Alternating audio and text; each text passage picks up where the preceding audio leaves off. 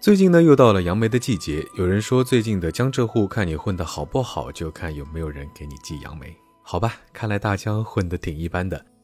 不过不打紧，没有人给我们寄杨梅，那我们就去当地吃吧。浙江这个地方的杨梅呢，应该是盛名在外。没错，它就是浙江仙居。这个地方呢，令诗人李白魂牵梦绕，大概是仙人都想长居于此，所以才叫仙居吧。仙居这座千年古城呢，它像一处世外仙境，隐匿在这仙气飘飘的山水之间，邂逅在这点点诗意之中。今天呢，就跟着大江的脚步，一起去仙居看看吧。这次仙居这个旅程呢，涵盖了自然、人文、历史和美食，行程呢非常的轻松，个人觉得非常适合遛娃啊，不仅能让小朋友亲近自然，还能了解不一样的文化。虽然大江没娃，但是还是想着以后有了娃，一定要再来一次，爬最轻松的山，赏最仙的景，去仙居一探究竟。神仙居呢，就是我们的第一站。说实话，爬山这件事儿呢，大江是十分抗拒的，因为一场愉悦的旅行不能太过于劳累。到了神仙居，我才得以感慨，这一定是我爬过最轻松的山了。无论是对于大人还是小孩，都十分的友好。上山下山呢，都能乘坐缆车，还有长长的免费自动扶梯，不仅免去了爬山的劳累，还能同时感受如仙境般的风景。当然，如果你是个资深的爬山爱好者，也可以选择徒步登山，享受翠林松间行走的乐趣。为了玩的尽兴呢，我们一早就开车来到了景区。景区八点开门，热情的当地人呢推荐我们南上北下，说这样安排呢是最不费累，还不走回头路，主要的景点呢都能够看到。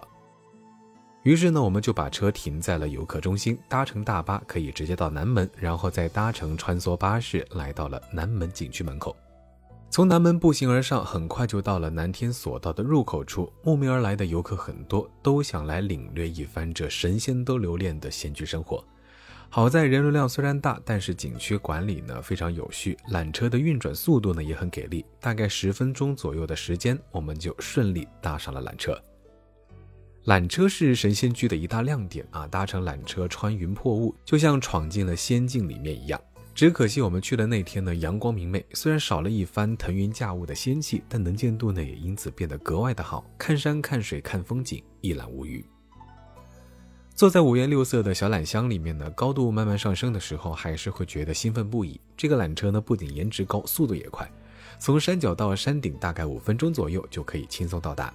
缆车下来呢，就可以看到直通山上的自动扶梯啊！不要急着往上，因为在右手方向的栈道边呢，不仅能够看到观音峰，还有网上非常火的佛影连运。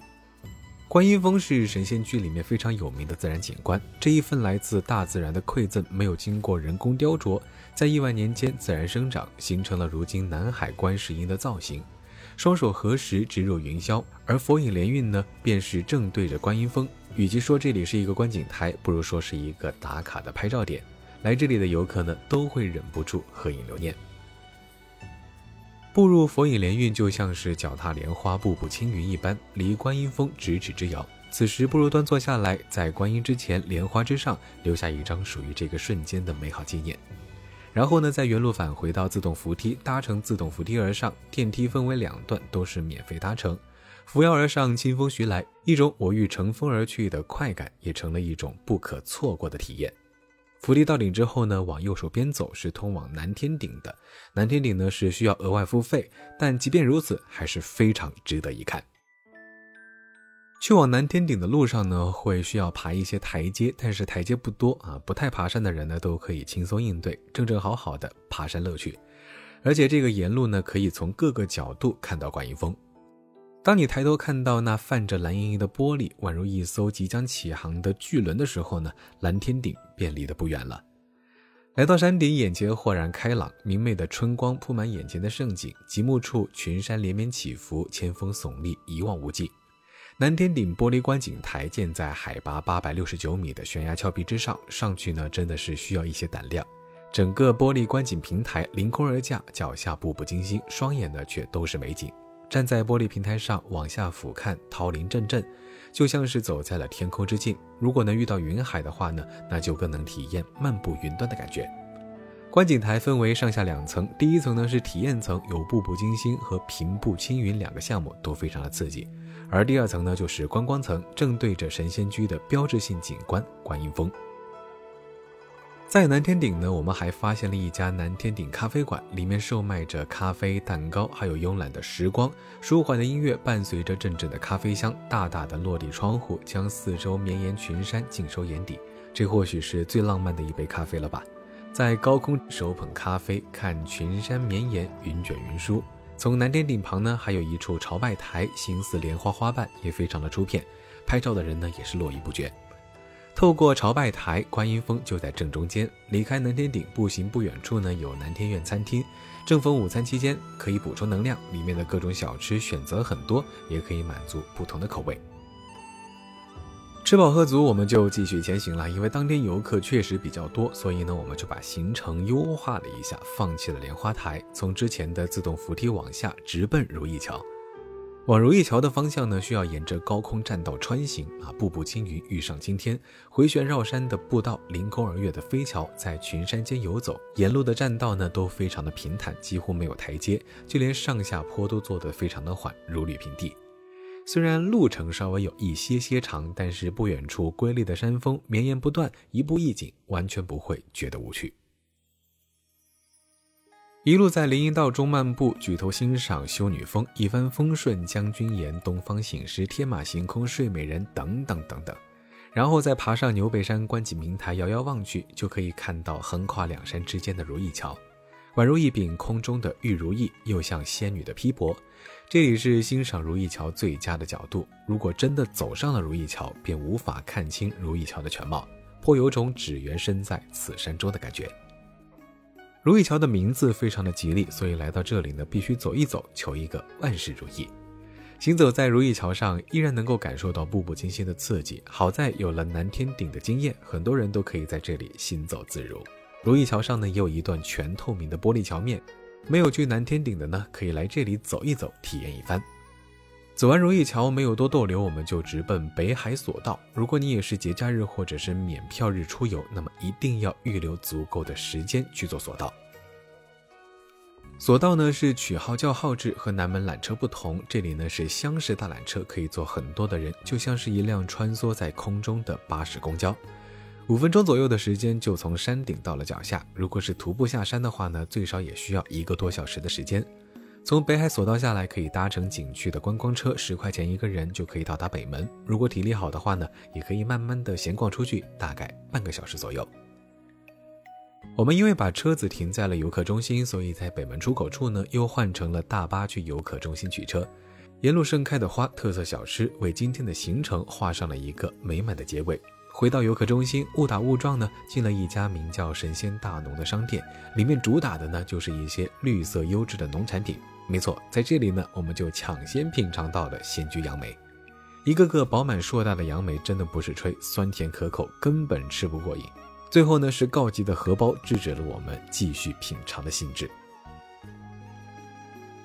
如果你是自驾来到仙居呢，那可以顺路去一下同江书院。同江书院呢，坐落在离千年古镇婆滩不远处的板桥村，距今呢也有八百多年的历史，是江南保存最为完好的一座书院，也是仙居历史上最早的书院之一。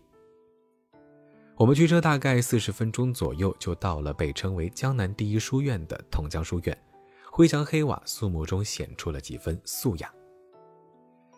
说起同江书院，就不得不提一下他和南宋理学家朱熹的渊源。朱熹曾送自己的儿子来这个钟灵毓秀之地学习，这里呢也曾是朱熹的讲学之地，也正因此引得四方学士慕名而来。整个书院呢被古树环绕，环境优美，依山傍水，阳光穿透一片片树林，滋润着每一寸土地。走过状元桥，一眼就能看到那棵八百多年的苦朱树，这棵树呢还是朱熹当年在此种下的。苦朱也是苦志的意思。天将降大任于斯人也，必先苦其心志，劳其筋骨，饿其体肤之意。似乎时时刻刻都在提醒这些学子们：吃苦耐劳，甘于寂寞，方能静待花开。而与这棵苦竹树执手相望的，便是同江书院门匾。那淡去的墨迹，是历史留下的沧桑。进入书院内，顶山堂这幅匾额还是朱熹留下的墨宝。古色古香的学堂，放置整齐的木质座椅，朗朗书声仿佛犹盈耳。在仙居这山清水秀之处，散落着许多书院，也造就了许多的名人。一座座散落在这片广袤大地的书院，如同一颗颗璀璨的明珠，令这里书香弥漫。书院内的文化厅和御史文化厅呢，是我们非常喜欢的地方。这里不仅介绍了桐江书院的历史，还有仙居的御史文化。在展厅里面，除了一些文字、图片，还有一些视频、影像，多媒体互动，将原本枯燥的历史变得生动有趣了起来。小朋友呢，也可以在这里迅速的了解一些仙居地方特色文化。如今的同江书院虽然已经没有了声声入耳的读书声，但沉淀千年的古韵和浓浓的古卷书香，依然是我们精神上的美好归宿。在离同江书院不远处呢，有一个未被过度商业开发的古镇——婆滩古镇。如果你也喜欢自然幽静，那么千万就不要错过了。从书院出来，自驾大概五分钟左右就可以到达。首先映入眼帘的呢，就是仙居的母亲河永安溪。永安溪西起安岭，东下临江，横贯仙居全境。就像那首歌唱的那样：“小小竹排溪中游，巍巍青山两岸走。”而婆滩古镇口的永安溪虽然清澈可及，却不是幽谷溪流的模样，而是宛如一颗宝石，在阳光的照射下呢，散发着蓝绿色的光芒。来这里的游客自然不会错过和这番美景合照一番。湖中央的定步桥呢，也非常的有特色。流水间隔着石桥，行走在这古老的桥上，时间仿佛也变慢了。绿水青山，仿佛就在画中行走一样。沿着湖边继续往前走，穿过停车场，就能够看到“婆滩古镇”四个大字。沿着乡间田野小道继续往前，沿路郁郁葱葱，一瞬间，夏天的味道就来了。沿着小路一路向前，遇见分岔路口呢，往左手边就能够遇见映月湖。宛如一轮圆月，这里是永安溪上独一无二的五溪汇合点。听说每到月明时，天上一月，池中五月交相辉映。也正是因为在这样一个水陆交汇点上，使得婆滩逐渐成为了古代浙东南山乡的一个著名商埠。婆滩古镇并不大，当你看到一条条鹅卵石砌成的小路，那才是真正的走进了这个古镇的核心区。龙街可分为上街和下街，以龙街为主干，由东向西绵延两公里，路口的标识呢都很清楚，完全不用担心迷路。